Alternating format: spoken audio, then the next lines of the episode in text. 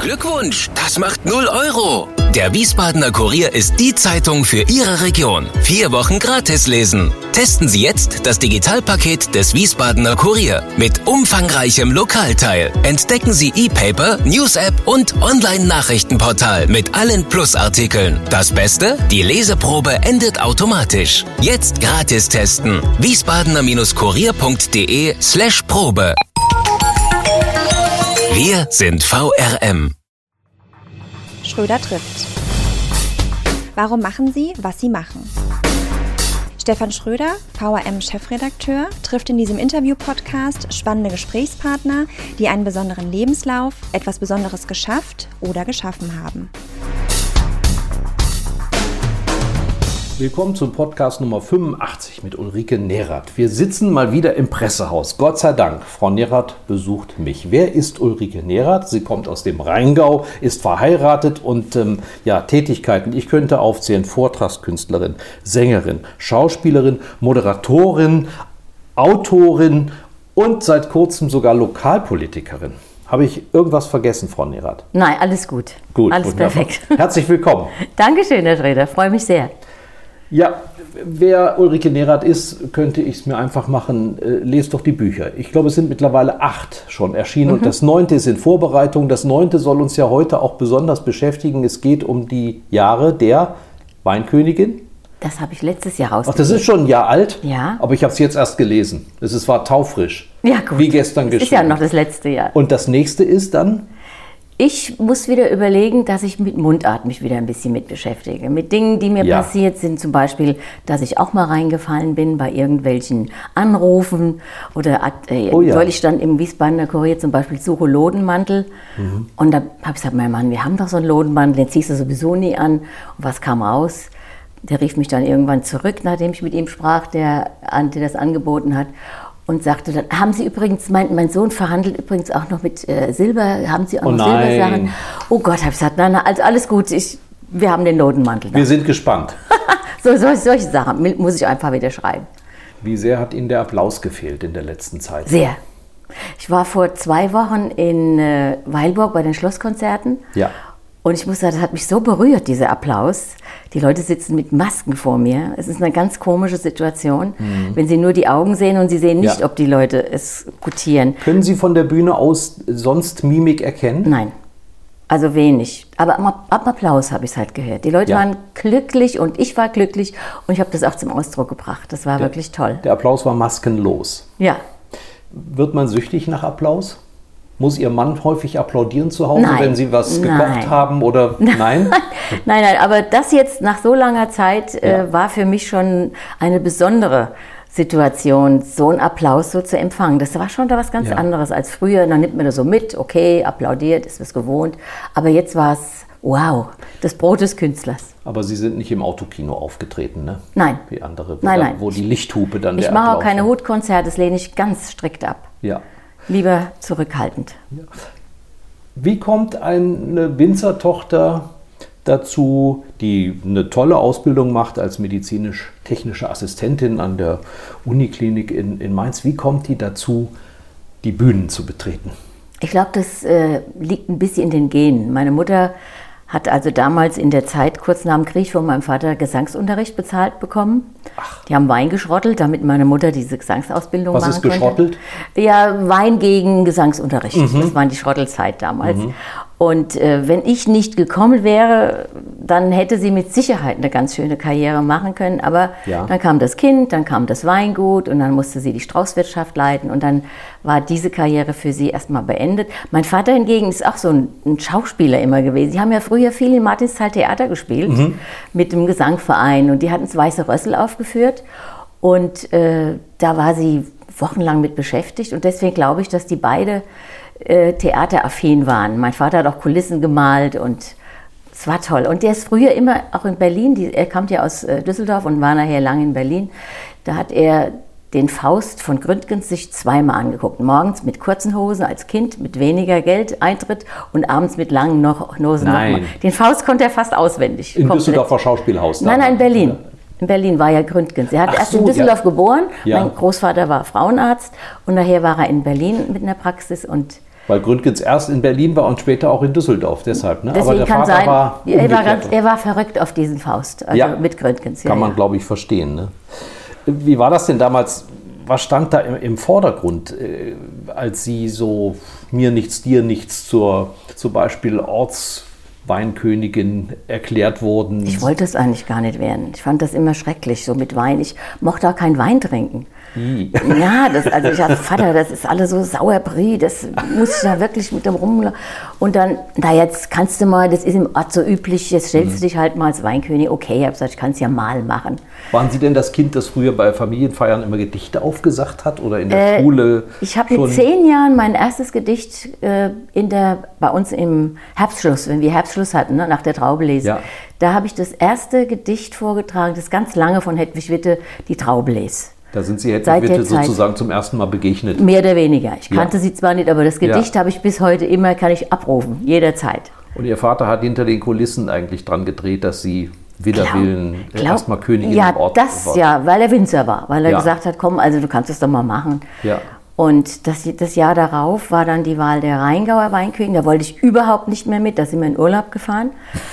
Weil ich dachte, ich gehe da nicht hin zu der Wahl. Und dummerweise kam ich aber einen Tag früher zurück und da kam, da kam äh, der Baron von Oettinger persönlich zu uns nach Hause und sagte, Ulrike, du musst da mitmachen. Mhm. Es sind sieben Bewerberinnen und du bist die Einzige, die jetzt kneift. Also das ist ganz unfair, dass du dich so verhältst. Der von Oettinger hatte welches Amt damals? Der war, Außer dass er adelig war. Ja, der war erstmal der Leiter von den, äh, von den, was der Leo Groß nachher gemacht hat, von den Versteigerungen. Mhm. Und dann hat er irgendwie im Weinbauverband auch mitgearbeitet, ne? Also bei der Weinwerbung. Funkt- Funktionär. Genau. Ja, und dann hat er mich mehr oder weniger auch dazu gezwungen, dass ich dahin bin. Und die hatten schon eine gehabt, die das werden sollte. Und die hat natürlich ein ganz langes Gesicht gemacht, dass ich dann wirklich... Und Sie haben auch ein langes Gesicht Ich war ein gemacht. langes Gesicht gemacht. Und dann habe ich gesagt, okay, wenn Ja. das so ist, dann werde ich jetzt auch deutsche Weinkönigin. Das habe ich Ach mir so, da damals hatten Sie vorgenommen. dann doch Appetit bekommen. Nur für mich war das ja überhaupt nicht. Ich habe es auch in meinem Buch geschrieben. Ich dachte, es kann ja nicht sein, dass in Martinsthal innerhalb von zwei Jahren eine deutsche Weinkönigin Die Geschichte müssen wir erzählen. Das finde ich unglaublich. Da sitzen also ein 12- und ein 13-jähriges Mädchen, ihre Freundin Marika und Sie, und die sagen sich, also wir werden beide Königin. Deutsche Weinkönigin. Ja. Ja. Ja, rums und da passiert's. Also, ja, und dann da kam erst mal, ich kam da die erste, mein Onkel aus Stuttgart, der kam und sagte, also äh, du bist der typische von blond und ein bisschen pummelig, das passt. Also du wirst bestimmt mal deutsche gesund, Weinkönigin. nicht pummelig. Und da habe ich gesagt, oh, ich deutsche Weinkönigin, wie das ist. Als Kind träumt man ja irgendwie Prinzessin oder Ja, sowas zu sein. Ne? hm. Man hat ja keine Ahnung, was da auf einen zukommt. Und das habe ich meiner Freundin erzählt. Und da hat die gesagt, ach, ich bin ja auch Winzerstochter und ich bin ja ein Jahr älter als du und einen Kopf größer, also zuerst mal mache ich's. Und der Zeit, bis du dran kommst, kannst du bei mir Prinzessin machen. Mhm. So haben wir das wirklich besprochen. Ausgekungelt auf der Treppe. Und dann wurde sie deutsche Weinkönigin und dann habe ich gedacht, naja gut, da kann meine Geschichte halt noch dazu. Ja. Aber das ist deshalb äh, so unvorstellbar, weil seitdem keine Ja. junge Frau aus dem Rheingau mehr Weinkönigin geworden ist. Ne? Ja. Ich habe das Glück gehabt, letzte Woche die Frau Reule zu treffen, persönlich. Das ist ja die Leiterin der, des Deutschen Weininstituts. Ja. Und habe sie daraufhin gefragt. Und habe gesagt, sagen Sie mir doch mal, warum ist denn der Rheingau Ja. seit über fast 50 Jahren jetzt ohne Weinkönigin? Und da sagt sie, ich kann es Ihnen leider auch nicht sagen. Wir haben wirklich eine Jury, die absolut neutral ist, Hm. Ja. die sich untereinander auch nicht kennt und nicht abspricht. Jedes Weinbaugebiet, sagte sie mir, hat zwei Stimmen. Wobei ich immer geglaubt habe, dass wenn der Rheinland-Pfalz mit seinen großen Ja. äh, Weingegenden Die zusammenkommt, könnten auch einen Pakt schließen. dass sie dann einen Pakt schließen und sagen, okay, jetzt haben wir eine von der A oder von der Mosel, jetzt gehen die anderen von Rheinhessen und Rheinland-Pfalz auch und wählen dann natürlich Rheinland-Pfalz. Ja. So war immer meine Theorie. Aber sie sagt, nein, das glaube ich nicht, weil die, der Hauptanteil der, der Wahlmänner oder Wahlfrauen ist absolut neutral. Das sind Politiker, das sind Mhm. Journalisten äh, sind Journalisten dabei. Mhm. überwiegend. Und ja, anders kann ich es Ihnen nicht erklären. Wir haben das Beste immer, was wir hatten, wurde auf die Bühne geschickt. ja, und die werden gecoacht und Ja da klar, wird das habe ich gemacht und, auch, ja. die letzten zwei. So, jetzt müssen wir aber noch mal zurück. Wir sind in der Zeit äh, der, ja, so spät 68er, Hippies, Flower Power und da werden Sie Weinkönigin. Was, und Sie waren ja schon Rheingauer Weinkönigin und haben da schon einiges erlebt. Also am besten, ich nenne mal das Stichwort, am besten ist die Geschichte vom Deckoffizier, der eine doppelte Bedeutung im Grunde bekommt. Also Sie waren schon auf einer Kreuzfahrt, Mhm. sind eingesprungen für eine Kollegin Ja, Und Weil das Deutsche Weininstitut gesagt hat, mit Herrn Cornelsen, der damalige Vorleiter des Weininstituts, äh, wir möchten nicht, dass Sie jetzt äh, die Weinkönigin mitnehmen, die, da, die, d- Ja, die durfte damalige. Mhm. Und dann hat er gesagt, gut, dann nehme ich die Gebietsweinkönigin mit. Und so kam ich in den Genuss, meine erste große Kreuzfahrt auf der Hanseatic mitzumachen. Großartig. Wo Also, ging es lang? Mittelmeer? äh, oder? Mhm. Mittelmeer, ja, ja. Wir sind von Cuxhaven aus, oder was, mal, ich weiß gar nicht mehr. Ich habe mehrere Kreuzfahrten jetzt gemacht danach, aber das war die eleganteste. ja. Und was war Ihre Rolle? Ja, als Rheingauer. zuprosten, oder? Nein, nein, als Rheingauer Weinkönigin. Gut, das war noch am Anfang, war ich auch noch nicht so beschlagen. Also ich, da war auch das deutsche Weingesetz noch nicht durch, das war noch uninteressant. Unterhaltung natürlich und der Cornelsen hat Weinproben Mhm. Ah. rezitiert abends. Der war ja immer als Weinmann dabei oder als Wein, äh, ja. Profi und ich habe dann auch immer zwischendurch irgendein Gedicht vorgetragen oder was auch immer. Also es war also eine schöne Geschichte. Ja, und dann, ja, und das, Sie waren ja eine attraktive Person und das hat offenbar auf so einem Schiff auch Männer interessiert. Ja, es gibt ja wenig Männer, die junge, da waren nur die Offiziere die einzigen. Und die hat, da hat mich irgendeiner halt entdeckt. Soll ich die Geschichte jetzt erzählen? Ja, Aber den habe ich nicht gekannt. Und äh, da kam ein Brief plötzlich beim Tisch, an meinen Tisch, an unser Essen. Und der Cornelsen war natürlich immer dabei, meine Eltern Der übrigens Aufpasser. auch. Ach so, ja. Meine Mhm. Eltern waren mitgebucht, die haben natürlich bezahlt die Reise, damals horrende Preise. Und ähm, dann lese ich den Brief, kriege einen hochroten Kopf und der Cornele sagt, was ist denn das für ein Brief? Gib, gib mir den mal her und liest den vor allen Leuten vor. Und das äh, war so ungefähr wie, also ähm, ich habe sie gesehen, ich bin der zweite Off- Offizier, Deckoffizier oder wie, wie sie es ne- damals nannte. Und ich würde mich freuen, wenn Sie mir mal äh, kurz Gelegenheit geben, Sie kennenzulernen. Ich habe noch nie eine Königin gesehen. Oh, ich war natürlich geschmeichelt. Aha. Und ähm, dann sagt der Cornelsen, aber ich gehe da mit. Der, was und der bietet hat Sie sie? auf, auf seine Kajüte eingeladen. Genau, Ne? Hm. eine tolle Kajüte, also ähnlich groß wie hier, so richtig Ja. toll, mit allem drum und dran. Da lag der im Bett mit dem Gipsbein. Der hat sich an Deck beim Tennis, damals spielten die noch Tennis auf dem Schiff. Bei der äh, Arbeit praktisch. Bei der Arbeit ein Gipsbein geholt. Und dann zog er mich da auf die, aufs, zog er mich direkt zu sich aufs Bett. Also das wäre, was heute äh, Me gar nicht mehr ging. Absolut Ja. gar nicht mehr ging. Aber ich konnte mich ja gerade noch retten. Hab gesagt, also hören Sie mal, ich kenne Sie ja überhaupt nicht. Ja. Und in dem Moment kommt der Cornelsen rein und sagt, so, jetzt bin ich auch hier. Jetzt habe ich noch ein paar Kollegen von Ihnen eingeladen. Da kamen die ganzen Offiziere auch da rein. Der ist bald in Ohnmacht gefallen. Und da Der sagt er, was trinken wir denn? Ich möchte gern, sagt Cornelsen, einen Chivas Regal. Holen Sie doch mal eine Flasche. Und die Königin möchte gern einen, aus ihrem Jahrgang, einen äh, 70er, eine schöne Bären auslesen. Das geht natürlich auf ihre Kosten, weil wenn Sie jetzt schon die Weinkönigin sich einladen, so das war also die Geschichte vom Deckoffizier. Ja, das hat er nicht mehr so oft gemacht. Nee, überhaupt nicht. Ich habe den immer gesehen. ja. Äh, wir, wir bekommen ja mit, also ich muss dazu sagen, ich bin Rheinländer und hatte äh, keine Vorstellung, was eine Weinkönigin ist. Ich habe heute einen Heidenrespekt vor deren Arbeit. Das sind hochintelligente Marketingkolleginnen, die äh, wirklich einen tollen Job machen, auch die, die sprechen können, die zum Teil singen können. Also Angelina Kappler Ja, genau. konnte Japanisch singen, die, die, die letzte, ähm, mit der habe ich mich auch in einem Podcast unterhalten. Wenn Sie jetzt mal vergleichen, Sie erleben ja auch vielfach die neuen, wie ist der Unterschied zu damals? Sie waren ja auch schon unterwegs. Also vorab möchte ich sagen, dass ich das, dass ich diese Weinkönigin-Zeit generell, also die Weinkönigin oder eine Königin, dass das inflationär geworden ist, leider. Es gibt Bierköniginnen, es gibt äh, Schwalbenköniginnen, Ja. Erdbeerköniginnen, was auch immer, sie brauchst gerade alle aufzuzählen. Dadurch wird natürlich das äh, Amt der deutschen Weinkönigin ein bisschen Entwertet, ja. entwertet. Was die Mädels heute leisten müssen, das haben Sie schon gesagt, das ist einfach grandios. Das sind ausgebildete Önologinnen teilweise, Ja, ja. die studieren oder studieren noch in Geisenheim Technologie, also Get- Getränketechnologie, sind Winzerinnen, die mehr können als normale Winzer, leiten teilweise schon eigene Weingüter, wie die Katharina Bausch zum Beispiel. Ja. Ganz taffe Mädels, die auch reden können. Wirklich, die kann man in die Welt schicken, die können mit jedem Staatschef äh, am, Bankett, am. Bankett sitzen und parlieren. Ich hatte das natürlich damals auch gehabt. Ich war mit Genscher unterwegs auch, oder das war mein Minister und damals war der Heinemann war äh, Präsident. Ich habe Willy Brandt kennengelernt. Und Ertel war Ihr Favorit, Ertel ne? war mein, Josef Ertel, ja, Ertel das als- war der Wirtschaftsminister. ja, mit dem der war Landwirtschaftsexperte. Ne? Genau. Und ähm, ja, aber ich sage, das wird meines Erachtens heute ein bisschen Ja. entwertet, die ganze Geschichte. Ich hoffe nur, dass, äh, dass sich wieder etwas setzt und dass man das ein bisschen Ja. mehr hoch einschätzen lernt.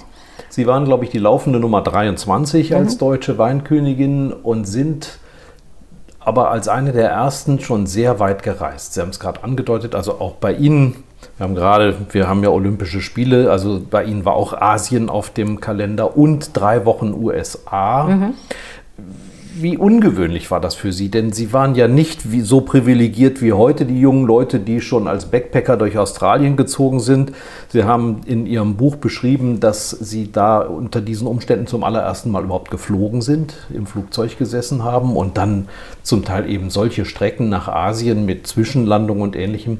Wie ungewöhnlich war das? Und was für eine ungewöhnliche Erscheinung waren Sie zum Beispiel jetzt bei den Japanern? Wenn Sie da mit Krönchen aufgetreten Ja, das sind. war Und- wunderbar. Und Dirndl, ne? Dirndl Ja, war Dirndl. Pflicht Ich habe sogar ein Dirndl verschenkt an eine japanische Kollegin. gegen einen Kimono, oder? Nee, nee, ich habe ihr das einfach geschenkt, habe ihr das Ja. mitgebracht. Wir haben uns nämlich vier Wochen vorher in Martinsthal getroffen bei irgendeinem Dreh. Ich weiß nicht, warum die plötzlich da auftauchte. Ja. Und die, genau die sah ich vier Wochen später in Tokio und habe gesagt, wie, du bist Weinkönigin? Da kriegst du mein Dirndl. Da habe ich ein österreichisches Dirndl ihr geschenkt. Ja. Die sah süß aus. Und Nein, die, die haben auch Weinköniginnen in Japan? Nein, Oder das, so? in dem Sinn nicht. Die Sake-Königin. Sind, genau, das sind so Ver- Vertreterinnen, die nennen sich auch irgendwie nicht Weinkönigin, sondern Repräsentanten Mhm. des, des Weinguts. Oder, also von diesen, äh, Suntory heißt, glaube ich, die große Firma, Ja. Mhm. da, da war die mit dabei. Und äh, ja, das, ich hatte offenbar so ein äh, Aufsehen erregt, dass da am nächsten Tag 250 Zeitungen in Japan darüber berichtet haben, mit Foto. Unglaublich. Das war wirklich unglaublich. Aber Und äh, es hieß ja zuerst, ich war eine, es war eine Bürgerreise. Es ging ja so los, dass mich der Bürgermeister Jockel Fuchs, der Mainzer. der Mainzer, kennenlernte bei der Grünen Woche in Berlin und sagte, oh Mensch, du hast ja so schäfische, so versaufe Stimmen.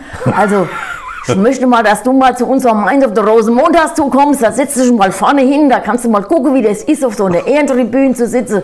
Also kommst du dann, hab ich gesagt, oh ja, gern. Ja. Und äh, da hat das Deutsche Weininstitut gesagt, das geht gar nicht. Also Frau Neerath, ähm, äh, Freund Seifert so, das geht überhaupt nicht, denn wir möchten ja also diese ähm, Weinkönigin nicht entehren, jetzt, dass sie da vorne bei der Fastnacht sitzt. Das geht nicht.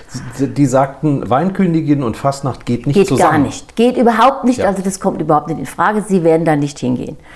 Naja, da hat Jockel Fuchs hatte schon gesehen bei mir, dass ich da sehr enttäuscht war. Das war noch auf der Grünen Woche, wie Baumann gleich sagt, das geht gar nicht. Und dann sagt der Mädchen, dann kommst du privat. Lässt die Krone daheim, kommst du einfach privat. So hat er gesprochen immer. Ja. Ulrike hat er immer gesagt, Ulrike. und dann saß ich mit dem Herrn Schmidt hier, unserem OB, und dem OB äh, Jockel Fuchs zusammen auf der Ehrentribüne. Und dann riefen die Leute, der Jockel war ja ein unglaublich jovialer Typ. Ja, so ein Charmeur, äh, ne? Charmeur.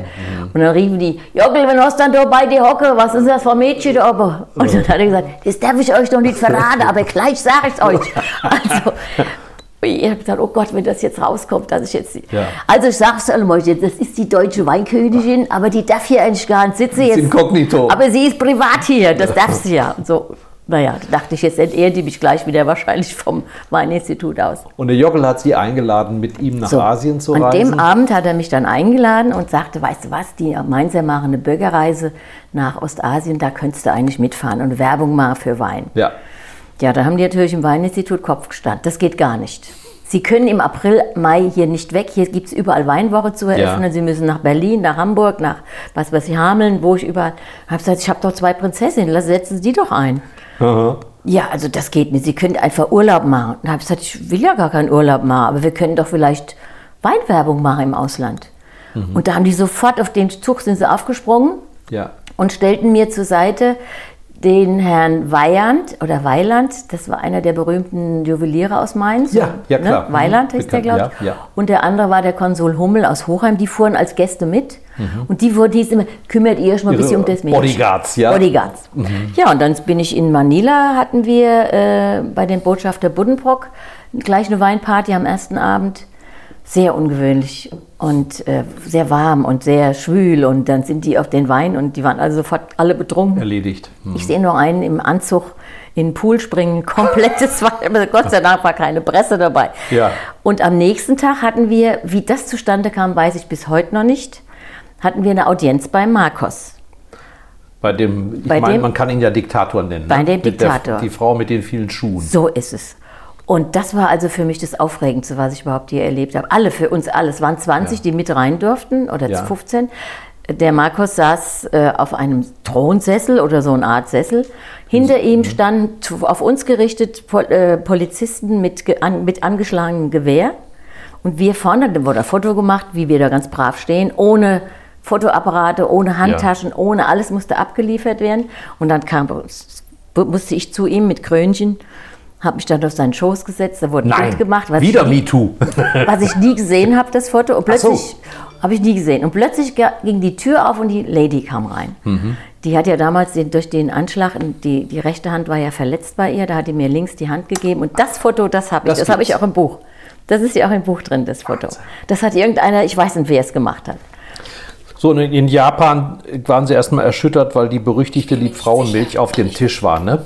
Nein, das Schlimmste war ja in Amerika. Da hatte ich die Erfahrung gemacht, Ah, ja. dass sie so schlimme Weine hatten. Da war ich mit Dr. Michel, das war drei Wochen vorher. Äh, Das war eine offizielle Reise jetzt. Ne? Vorher war der Graf Matuschka drei Wochen dort. Und dann, hat, das war 1972, hatten wir ja vom Stabilisierungsfonds für Wein viel Geld bekommen für Werbereisen. Und ich hatte halt das große Glück, dass ich da jetzt mit durfte. Hab da, kennen Sie Dr. Michel? Nein. Dr. Werner Michel aus Hochheim, das war der, der war also Geschäftsführer für, für den Stabilisierungsfonds. Der ist mit mir, sprach perfekt Englisch und sprach auch mit mir während der ganzen Zeit nur noch Englisch, damit ich bei den Interviews dann nicht irgendwie Und was brachten Sie an Englisch mit? Schulenglisch? Schulenglisch, aber dann immer geübt mit ihm. Es, war, es blieb auch Schulenglisch, ich bin ganz ehrlich. aber äh, es war schon damals eine Sensation, so ein Mädchen mit einer Krone. Ja, I'm the Queen. I'm the Queen und ich war in der Ratesendung What's My Line, das die bei uns mit dem Schweindel. Ja, so wie Robert Lemke So wie damals. Robert Lemke und da haben sie mich auch rausgekriegt. Das war eigentlich ganz witzig. Nach fünf Fragen war ich dann schon erraten.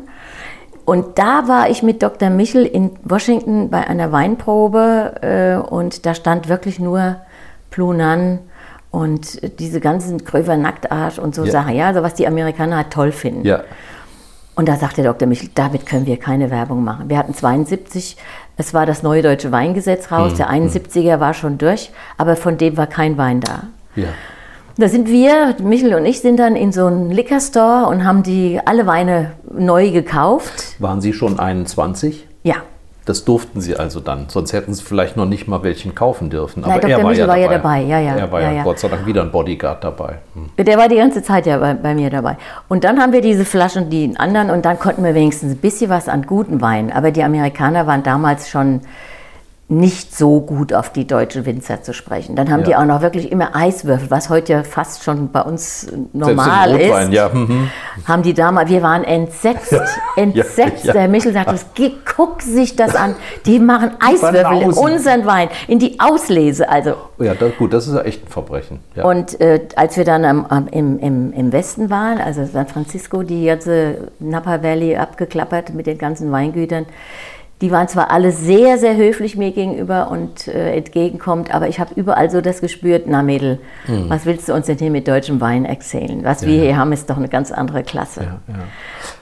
Und da war ich allein im, im, im Westen.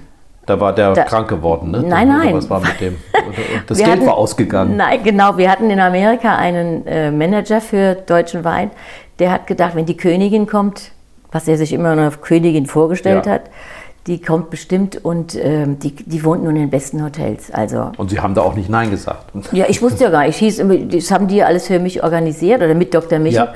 Dann wohnten wir in New York im Grand Plaza, in äh, San Francisco im The Drake in war The das. Drake, ne? genau. Und in Hil das, das größte Hotel in der Welt, in, das Hilton in Direkt Chicago. am See. Ja. Ah, fantastisch. Mhm. Und in, San Fran in Los Angeles habe ich noch im Hilton auch noch gewohnt. So, und in Chicago ging das Geld aus. Da hätten Sie jetzt zu Fuß weitergehen müssen, wenn Sie Und, da, und dann sagte Dr. Michel zu mir, also ich gebe Ihnen jetzt eine Nacht Bedenkzeit. Es gab ja keine Handys, wo ich meine Mutter mal schnell anrufen konnte. Was mache ich denn jetzt? Ähm, ich gebe dir jetzt ein, ich gebe Ihnen jetzt eine Nacht Bedenkzeit. Entweder Sie fliegen mit mir nach Haus oder Sie müssen es allein machen. Der Rest ist ja alles vorbereitet in Amer Ja. in, im Westen.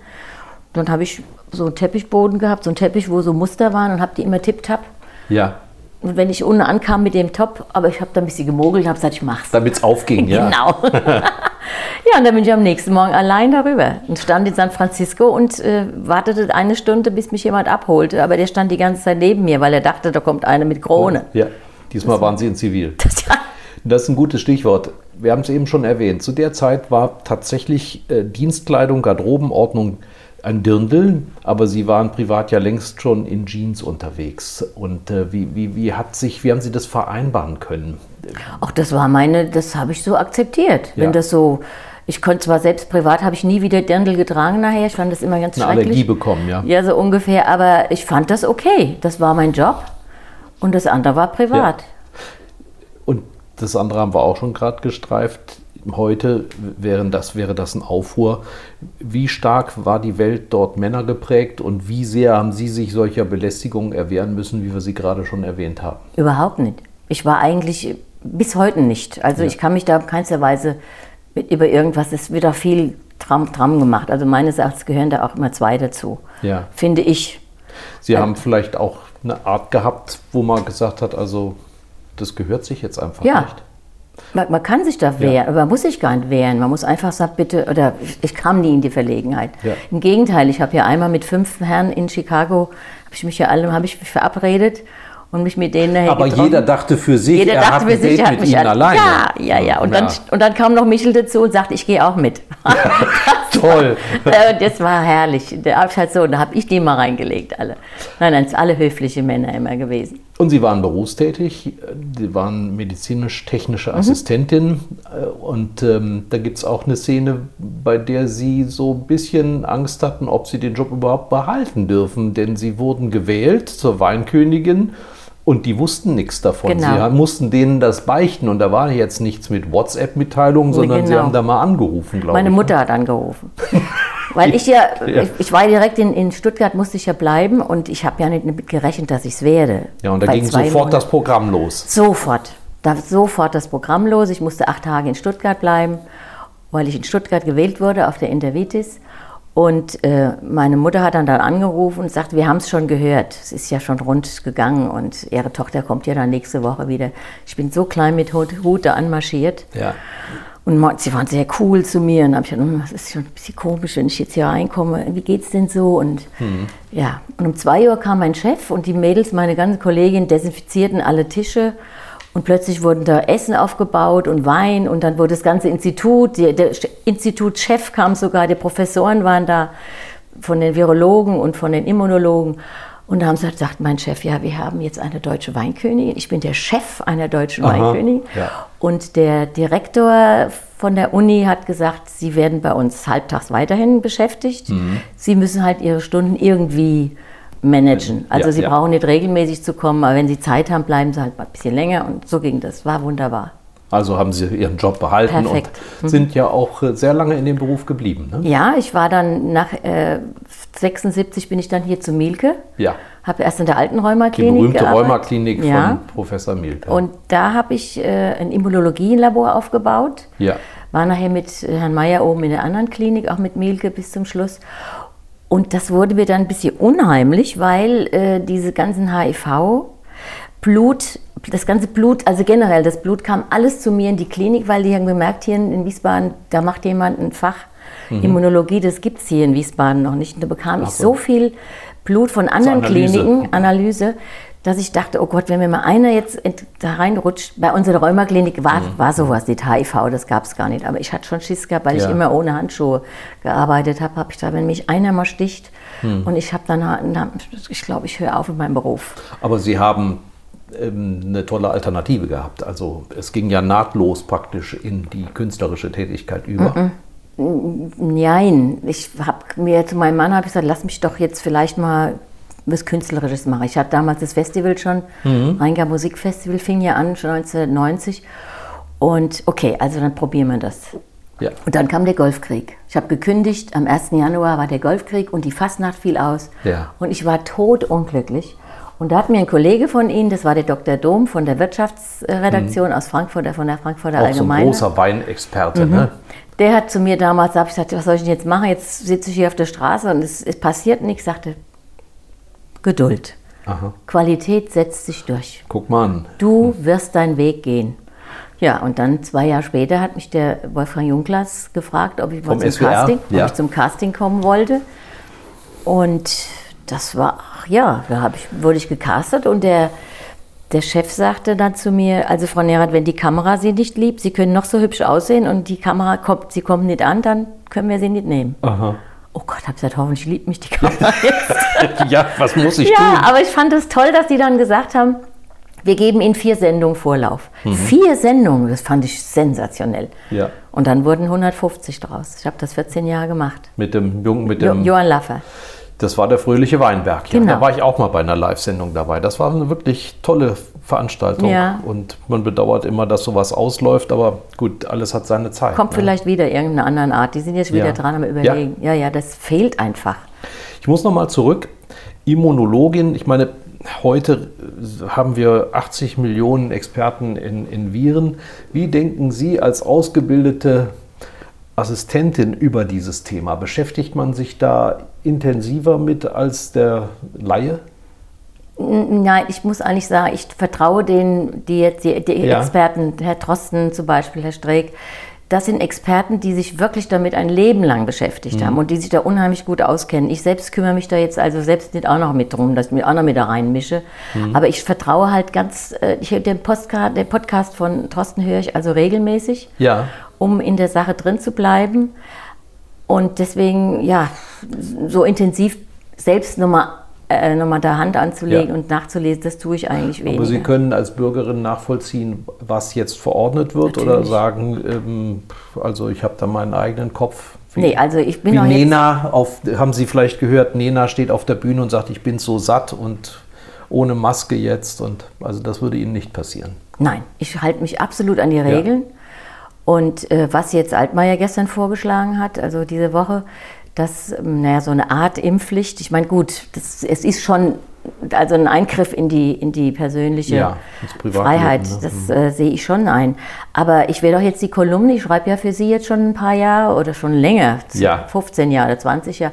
Und ähm, ich möchte jetzt einfach auch mal aufrütteln, dass man einfach sagen kann, bitte werbt dafür, Ja. dass Leute alle geimpft werden. Ich war jetzt in Berlin letzte Woche, habe meinen alten Pianisten besucht und stehe an der, an, am Kartenständer, äh, an der Kartenausgabe von der, von der S-Bahn und da frage ich den jungen Mann, sind Sie denn auch schon geimpft? Mhm. Und er sagte, nein, ich lasse mich auch nicht impfen. Da sage ich, warum? Daran stirbt man. Da habe ich gesagt, Ah, ja. Moment. Also, wie, wie, wie können Sie denn sowas behaupten?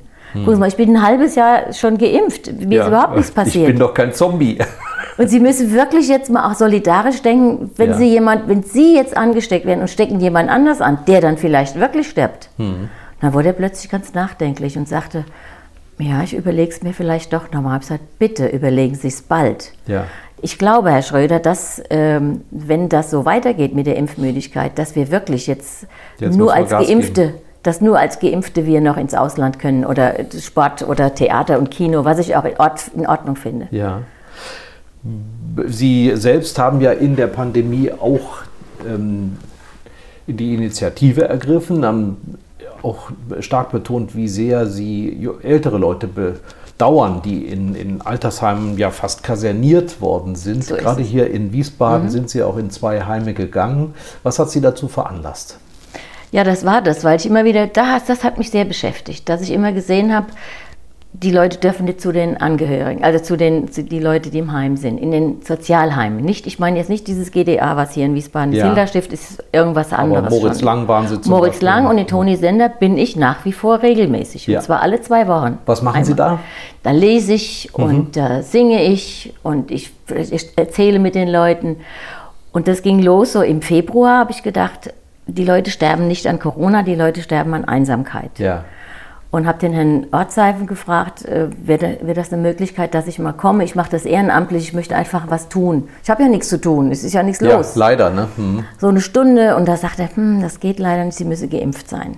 Mhm. Ich habe gesagt, ja, das ist natürlich jetzt blöd. Ja. Und dann gibt es offenbar eine Ausnahmegenehmigung, wenn jemand ehrenamtlich im, im Heim ja. arbeitet. Das, da gibt es einen Genehmigungszettel und dann bin ich damit ins, in, äh, zum Impfzentrum Testen und im so Februar. weiter, ja. Na, dann mit dem Impf, mit dem, ich möchte geimpft werden hier, so eine Ach so, Sie haben eine. Genehmigung. Ja, toll. Hm. Habe das aber niemand erzählt, weil damals ja noch so eine Neiddebatte war, ne? wer geimpft Ja. ist und nicht. Das war, ich war noch nicht priorisiert dazu. Und hatte dann Ende März meine komplette Impfung und konnte Mitte April dann einsteigen. Gas geben, Ja. ja. Und das muss ich Ihnen sagen, äh, ist die Königsklasse für einen Künstler. Hm. Denn die Leute warten ja nicht darauf, dass jemand jetzt irgendwas macht, sondern wie er es macht. Ja. Und wie er ankommt, wie er die Leute mitnehmen kann. Das ist nicht so, wie ich gehe ins, Pariser, ins, ins Theater im Pariser Hof hier und stelle Ja. mich auf die Bühne und mache irgendwas. Da gehen die Leute hin, weil sie mich kennen, weil sie Ja, Eintritt ja. bezahlen. Aber im Altenheim ist schon sehr viel, äh, die Leute sind sehr deprimiert, sie sind Mhm. sehr alt halt auch. Ne? Und die haben halt wenig zu tun. Die, Das ist schon auch Sozialarbeit, die Sie da leisten. ja, und dann gehe ich auch hin und verteile die Kuchen, dass ich ein bisschen Kontakt mit den Leuten kriege Mhm. oder schenke mal Kaffee aus. Und jetzt, jetzt mache ich, ich war bestimmt schon sechsmal jetzt im Toni Senderhaus. Und jetzt kommt es schon richtig. Frau Nerath, singen Sie heute mal wieder was von der Claire Waldorf? Frau Nerath, Sie wollten doch was von der Marlene Dietrich singen. Und Sie müssen wieder Gerda und Walter laufen lassen. Da habe ich so von meinem Gerda und Walter, das lasse ich immer mal laufen zwischendurch. Das Ja. alte Ehepaar, was ich da, was ich im Radio immer gemacht Ja. habe. Und jetzt singen wir mal ein schönes Volkslied oder ein Weinlied. So, und Das, das, habe ja, ich dann. Ja vor allen Dingen auch bei den äh, demenzerkrankten Menschen ist das ja eine ganz tolle Erinnerungsarbeit, die Sie dann da leisten. Das ist mir aufgefallen. Je öfter ich jetzt komme, jetzt bin ich da für die, die kennen mich, die Ja. erfreuen sich immer schon. Wenn ich komme, jetzt sind sie wirklich aufgekratzt. Mhm. Ich habe das Gefühl, dass ich nach der Stunde, wenn ich bei denen war, auch im Moritz Langhaus, dass da plötzlich was im Kopf passiert bei den Leuten. Ja. Dass da plötzlich, erstmal sind sie sehr skeptisch, sehr ernst zu mir und gibt, es gibt auch welche, die mich überhaupt nie, immer so nur angucken, aber denke ich mir, die kriegst du auch zum Lachen. Mhm, die knack ich noch. Mhm. Ja, und ich hab's, die eine ist schon fast so weit. Bin ich hin, sage ich, hat dir das heute gefallen? Ja, ist ja schön. Soll ich wiederkommen? Ja. Die müssen ja da nicht sitzen. Nein, nein. Die, die, haben ja, die sitzen ja freiwillig dort. Ne? Die können ja auch auf ihrem Zimmer bleiben. So ist Beispiel. es. Aber jetzt ist das wirklich eine Freude, dahin zu kommen. Die Leute kennen mich. Oh, heute haben Sie aber ein schönes Kleid an, Frau Nerath. Was singen wir denn heute? Machen wir wieder was gesanglich zusammen? Es Singen ist, auch alle mit schon mal? am Anfang durften sie ja nicht mitsingen. Stimmt. Aber jetzt sind, jetzt sind alle Alle Geimpfte. geimpft. Es sitzen alle Geimpfte dort und äh, wir singen Volkslieder. Mhm. Und das macht das so viel Spaß. Oder wenn ich singe zum Beispiel nur nicht aus Liebe weinen und Lili Marleen zum Beispiel, können sie alle viel besser als Alle. ich auswendig. Ja. Und weh, ich mache dann Fehler im Text. Das war falsch. Das war falsch, Frau Nera. Dann wachen die Dann läuft die plötzlich. Erinnerung auf einmal. Ich habe jetzt auch in, ich war ja neulich in Hallo Hessen und habe das erzählt und habe ich gesagt, wenn jetzt ein Altenheim mich aus dem Rheingau sieht, bitte melden Sie sich bei mir, ich komme. ja. Und dann war Aspmannshausen als allererstes abends. Ach ja. Mhm. Frau Nerath, würden Sie auch zu uns kommen? Sag ich, klar. Und das war für mich so deprimierend. Die erste, das erste Mal hingehen ist immer schlimm. Ja. Weil die saßen dann totenstille auf, bei, auf, auf Rollstühlen nebeneinander. Alle haben nicht miteinander gesprochen, was die Ja. in Toni Senderhaus alle machen. Die quatschen Ja. da alle durcheinander. Und da habe ich auch gedacht, oh Gott, wie kriege ich das jetzt? Aber wenn ich dann die Capri-Fischer singe, oi, dann geht's aber. Bella, Bella, Bella Marie. Ich kann mich erinnern, dass Sie das bei uns hier auch schon mal gemacht haben im Pressehaus. Genau, Und Dass da also auch die hartgesottenen Sportredakteure aufgeweicht waren zum Schluss, ja, und ähm, auf der Treppe standen und in den Raum reingekommen sind und man sich ganz anders fühlte hinterher. Also das Dieses, ist schon dieses Wie- Wiesbaden singt, das habe ich eigentlich damals Ja. mit der, ähm, mit der Frau Salmbost. genau, die hat das mit mir angefangen. Ja. Das haben wir erst hier gemacht, dann sind wir in die Valhalla gegangen, oder wie Mhm. heißt das da, in dem, wo, wo jetzt auch das Staatstheater drin ist. Ähm, ja, die Warburg. Warburg. Die Warburg. Da haben wir auch immer Volkslieder gesungen, Weihnachtslieder gesungen. Die Leute haben dann die Texte gehabt.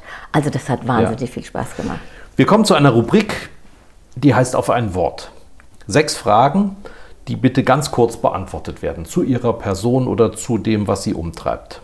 Sind Sie bereit? Ja, Vor was haben Sie am meisten Angst? dass ich früh sterbe, Was wäre früh? in fünf Jahren. Gut. Wir werden uns daran erinnern und das feiern, dass Sie noch nicht tot sind. Was ist Ihnen eine Sünde wert? Was ist denn eine Sünde? Das ist schwer. Können wir das hinten anstellen? Machen wir. Jeder Mensch ist eitel. Woran erkennt man das bei Ulrike Nerath? Dass sie sich jeden Morgen schminkt, dass sie sich jeden Morgen die Haare schön macht und dass sie jeden Morgen für ihren Mann ein Kompliment herauszitscheln kann. Großartig. Da kommen so viele Leute, die sagen, ich weiß gar nicht, was ich da sagen soll. Welcher Mensch ist Ihr Vorbild? Angela Merkel. Was hätten Sie beruflich statt Ihrer aktuellen Tätigkeit gerne sein wollen? Schauspielerin. Richtige, gelernte Schauspielerin. Ja. Und Wenn Sie- Pianistin.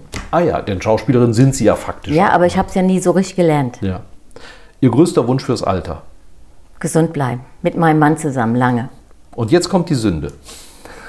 Die hinten Angestellte. Was ich gerne machen würde, Ich weiß es Was gar ist nicht. Ihnen eine Sünde wert? Naja gut, vielleicht irgendwas zu essen oder Ganz viel Eis essen Ja. vielleicht. Ja, sowas, aber ich, ja, meine Frau sagt ja immer, die Waffel ist das, was beim Eis so dick macht. Dann vielleicht irgend sowas.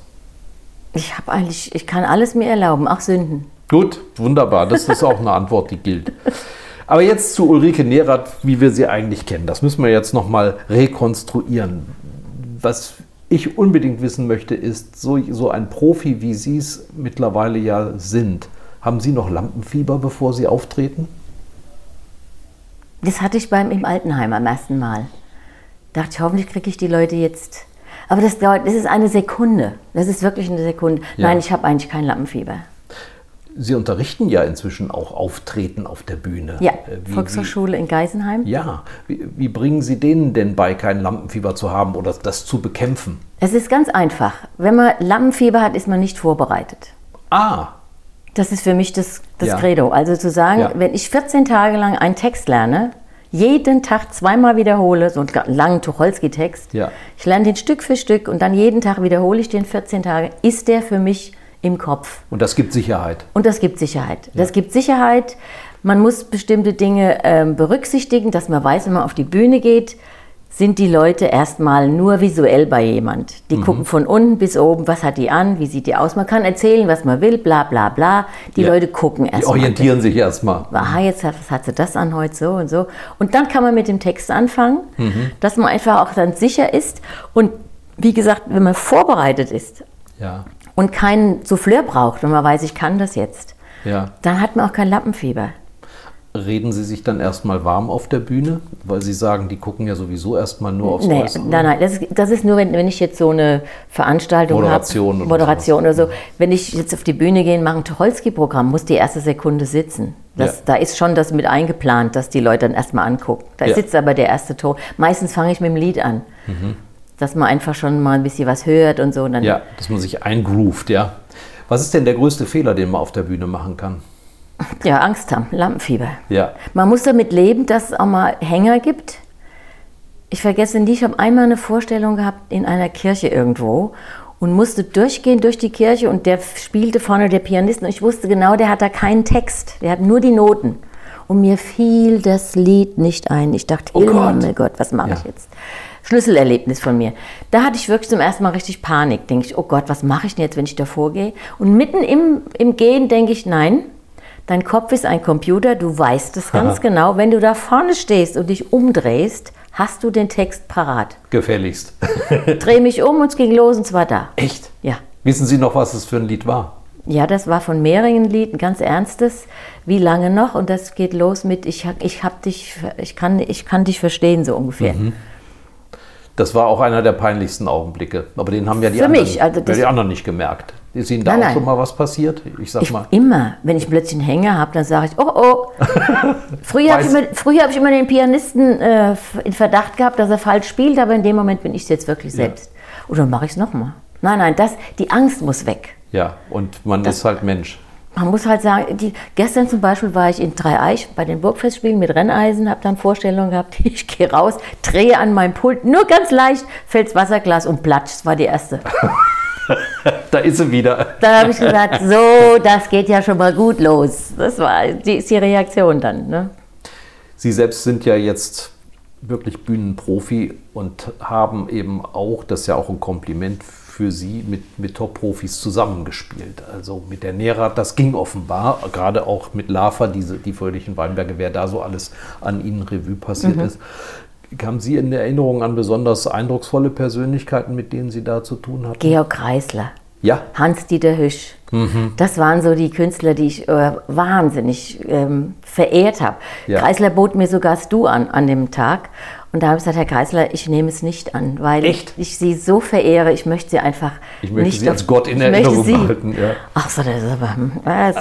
Also den fand ich... Die, die, und Hans-Dieter Hüsch fand ich auch ganz, ganz großartig. der war ja lange in Mainz auch. Haben Sie ihn da kennengelernt? Mhm. Ja, der kam in die Weinberg-Sendung. Das, weil Sie fragen Ach nach so. den Sendungen. Ja. Ne? Oder, die, Ja, genau. oder die Ilse Werner. Ja. Oder die Das wissen Heidi ja viele Kabel. nicht mehr. Die konnte so toll pfeifen. Ne? ja.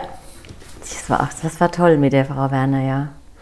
Sind denn die größten Stars die kompliziertesten? Überhaupt oder, nicht. Oder sind die, Die auch gerade am einfachsten? Die aller einfachsten. Ja. Und wer war am kapriziös kapriziösesten? Trafi Deutscher, der hat, der hat mich mal angebaggert, unangenehm. Das war eine der Ah, Ja. Erinnerungen, die ich nie mehr.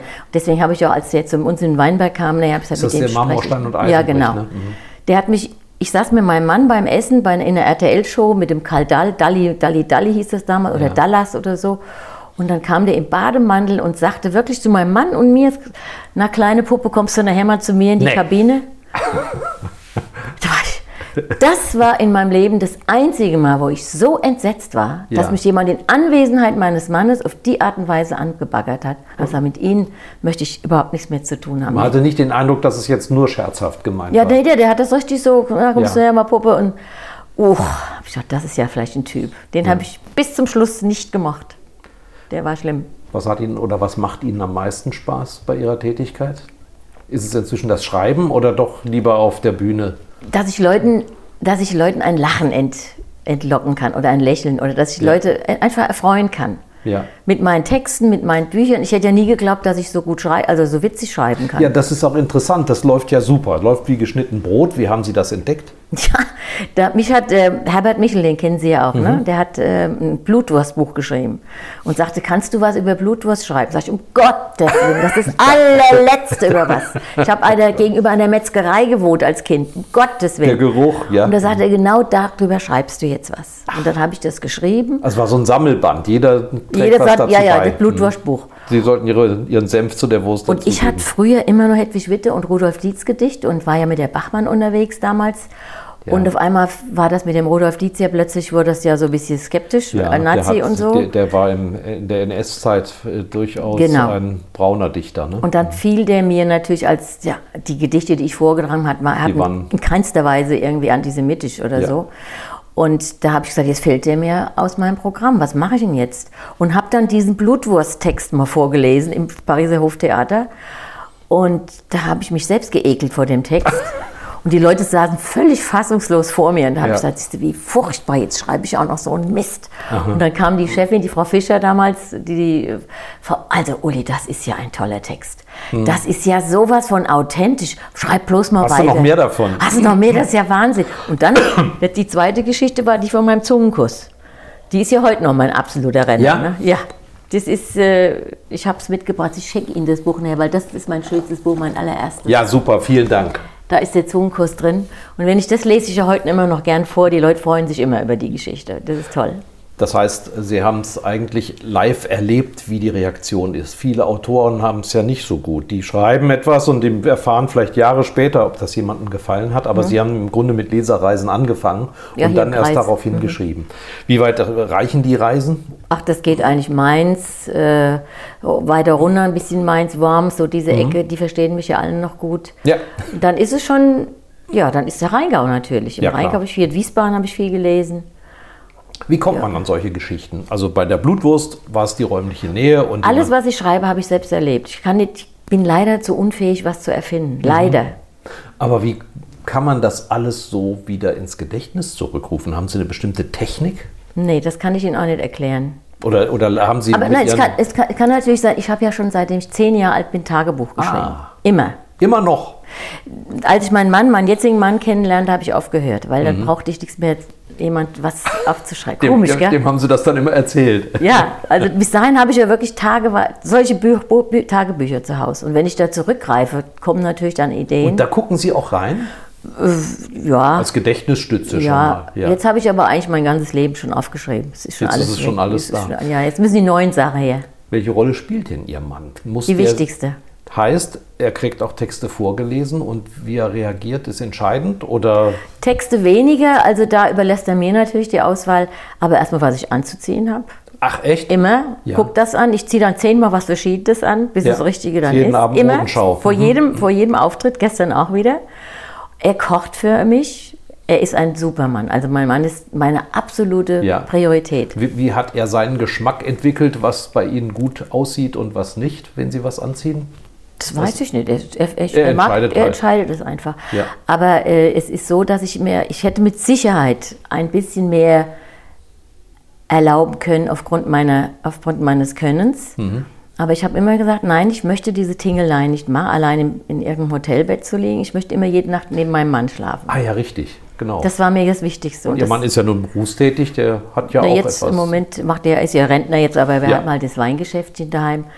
Aber er ist für mich nach wie vor die wichtigste Person. Es ist eine Antwort auf die Frage, warum haben Sie Ihre Kreise immer nur so um den Das Rheingau herumgezogen? Das ist der Grund. Ja? Ja. Gab es auch andere Angebote, könnte ich mir vorstellen. Ich hätte es mit Sicherheit, ich habe ja nie einen Agent gehabt, ich hätte es mit Sicherheit machen können. Und jetzt im hohen Alter begegne ich der wunderbaren Regisseurin Silvia Hoffmann, die die Tatortregisseurin war von Frankfurt. Ja. Die hat mit mir jetzt schon das zweite Stück einstudiert. Das erste ist ein Goethe, Wulp, äh, Goethe und Christiane Vulpius äh, Ja. Gespräch. Das machen wir übrigens hier im September in, äh, in, im Theater im Pariser Hof. Vielleicht kommen Sie ja am 4. September. Und das Wer zwei- spielt den Goethe? das macht der Frank Koliszewski, der auch als Pianist. Ah ja, den sitzt. haben Sie ja sonst also, auch unter Vertrag. Ne? Also wir sind Erzähler und Goethe und Christiane, also verschiedene, Mhm. Ja. zwei verschiedene äh, Sprechstimmen auch. Ne? Ist eine literarische Lesung, aber ich fand es großartig, wie Frau Hoffmann uns das mit uns das inszeniert hat. Und jetzt machen wir ein Stück, das heißt Klick ins Glück. Mhm. Ich bin ein bisschen faul geworden, was die Textlerner angeht. Und da hat sie gesagt, okay, ich schreibe es um. Ja. Wir machen daraus ein Online-Dating, Single-Börse und wir, ihr sitzt vor euren Laptops Ach so, dann haben Sie den Text ja immer parat. und haben den Text parat. Und ich bin vier Frauen, vier verschiedene Typen. Ach. Und Frank spielt einen Mann, Ja. der jetzt mit diesen vier Frauen Kontakt aufnimmt und zum Schluss dann jemand entdeckt. Die letzte Rolle spielen wir dann live. Mhm. Und die sagt er, die ist eigentlich die beste. Und die ist dann aus Fleisch und Blut. Die, ist aus- die, singt dann auch zum Schluss und das ist also der Inhalt. Das heißt Klick ins Glück. Ich finde es toll, weil es absolut in ist im Moment über Tinder und Parship ja, und alles. absolut. Sich, ne? Natürlich. Ich bin echt gespannt, wie das wird. Ja, und vor allen Dingen, Sie sind Ihre eigene Soufflöse, ne? Sie haben den Text vor sich. Ja, also wir haben schon gehört, die, diese wunderlichen Geschichten äh, können Sie auch gut im Team arbeiten. Es gibt ja auch Absolut. ein Musical. Ja, ja, ich, ich habe ja diesen Mundartverein damals gegründet, 84, und wir haben ja dann auch Theater Mit Hedwig gespielt. Witte noch. Mit Hedwig Witte. Die war zwei Jahre erste Vorsitzende, dann hat sie mir das übergeben und da war ich ja immer im Team. Da habe ich ja, ich habe das ja 34 Jahre war ich ja also Und äh, Vorsitzende. die Begebenheit, wie Sie Hedwig Witte kennengelernt haben, ist doch auch sehr schön. Ja. Das hat was mit Ihrer Weinkönigin zu tun. Und ne? mit, äh, mit dem Herrn von Oettinger, der damals sagt, geh doch mal zur Hedwig Witte, die wird dir mal so ein bisschen was erzählen, die macht dir noch einen Spruch für, für die Wahl der Weinkönigin. Und Ja. die war damals so 65, also jünger als Auch ich. schon, ja. War so ein bisschen wackelig schon. Aber dann hat sie mir gesagt, ich habe dir einen schönen Spruch geschrieben, den muss ich jetzt nicht mehr rezitieren. Ich kann zwar, aber ich glaube, das ist jetzt zu viel, oder? ja, damit. Wenn doch. jeder auf der Welt entdeckt, wie gut der Wein vom Rheingau schmeckt, dann wären bald alle Fässer leer, mir hätte nichts zu trinken mehr. Doch trotzdem sagen wir es alle Leute, weil Wein des Menschen Herz erfreut und weil vom goldenen Überfluss mir anderen halt, ach was, gönnen muss. Das war ihr Spruch für mich und so begann unsere Freundschaft. Und diesen Spruch haben Sie dann auch, obwohl man nicht in Mundart sprechen sollte, in Stuttgart auch Ja, gesagt genau. bei Ihrer Kandidatur. Ne? Das war auch so ein Ding. Also ich habe Hochdeutsch geredet. Ich habe sogar die Reden noch daheim. Mein Vater hat alles aufgenommen. Nur den Spruch habe ich auf Dialekt gemacht und die Mithauptbewerberin, das war die aus äh, Baden, Ja. die war Önologin schon damals, sehr ungewöhnlich zu der Zeit. Ja. Und die, der hat man gesagt, sie soll schwäbeln. Ach, Und deswegen ist sie es nicht geworden. Mhm. Das war mein Glück, dass die geschwäbelt hat. ja. Da haben die alle gesagt, man versteht die gar nicht. ja Die das kann doch nicht nach Amerika. Ich. Ja. Die kann doch nicht nach Amerika mit so, einem- mit so einem Dialekt. ja, das war ein toller Trick, um Sie aus der Aber das war Reihe damals. zu schmeißen. Ja, das wusste ja keiner. Ich würde noch mal gerne auf äh, Ihr jüngstes Engagement als Politikerin zurückkommen.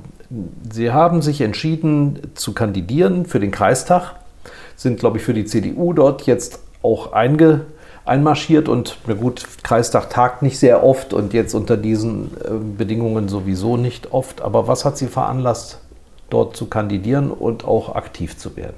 Weil ich denke, dass äh, wir motzen so viel rum, wenn wir nicht selbst Hand anlegen, mitgestalten. Das können wir nur, indem wir in der Politik aktiv mitarbeiten. Also ich bin jetzt zwar schon jetzt relativ alt, um da einzusteigen.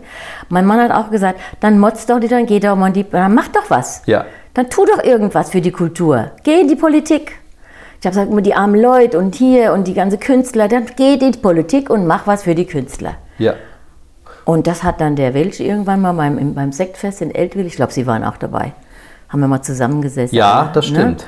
Und da sagt er noch, na und, wie ist es jetzt, willst du doch kommen zu uns? Sag, nee, Herr Wilsch ist also seit vielen Jahren, müssen wir ja sagen, der Bundestagsabgeordnete Genau. der CDU für den Rheingau-Taunus-Kreis, für Teile von Limburg auch. Und äh, Und das war vor zwei Jahren und dann war, als jetzt die Wahl war, im, äh, wann war das, im Januar oder so, rief er dann den Patrick Kunkel an, das ist der Bürgermeister, von Bürgermeister Eltville. Eltville, und sagte, du kannst doch die Ulrike noch mal fragen, ob sie sich jetzt nicht doch aufstellen will. Und weil mir, das wusste ich gar nicht. Das war ja eine extra Wahl jetzt, ne? Diese, ähm, das war ja keine Landtagswahl, das war ja die Kreistagswahl. Genau, eine Kommunalwahl. Und da musste ich mich ja dann jetzt auch bekennen und habe gesagt, okay, ich war schon ein bisschen verhalten, muss ich ehrlich sagen. Also plötzlich sich dann so als Parteimitglied. Haben Sie auch eine Rede gehalten? Nein. Eine Kandidatenrede? Nee, nee, nee, nee. Es stand nur auf einer Liste. Ja, ich stand auf der Liste und war Liste 9 und das, da konnte ich gar nichts erstmal anfangen. Der Sascha Kircher, ihr, euer, Mit, ihr Mitarbeiter, hat ja gesagt, Mensch, du bist so frei auf Platz 9. Das ist ja Wahnsinn.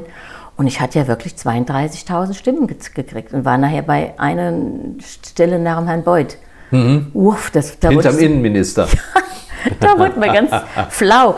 Also, ich habe von Tuten und Blasen keine Ahnung gehabt, was, auf, was da auf mich zukommt. Und ich weiß jetzt, dass ich sechsmal in den Kreistag muss. Das Im ist Jahr. Mhm. also Pflicht. Dann gibt es Fraktionssitzungen, die nur mit meiner Partei zu tun haben, also mit der CDU. Und dann gibt es die Ausschusssitzung. Und da wird meistens entschieden, Da was der Wurst Kreis gemacht. Mhm. letzten Endes äh, macht.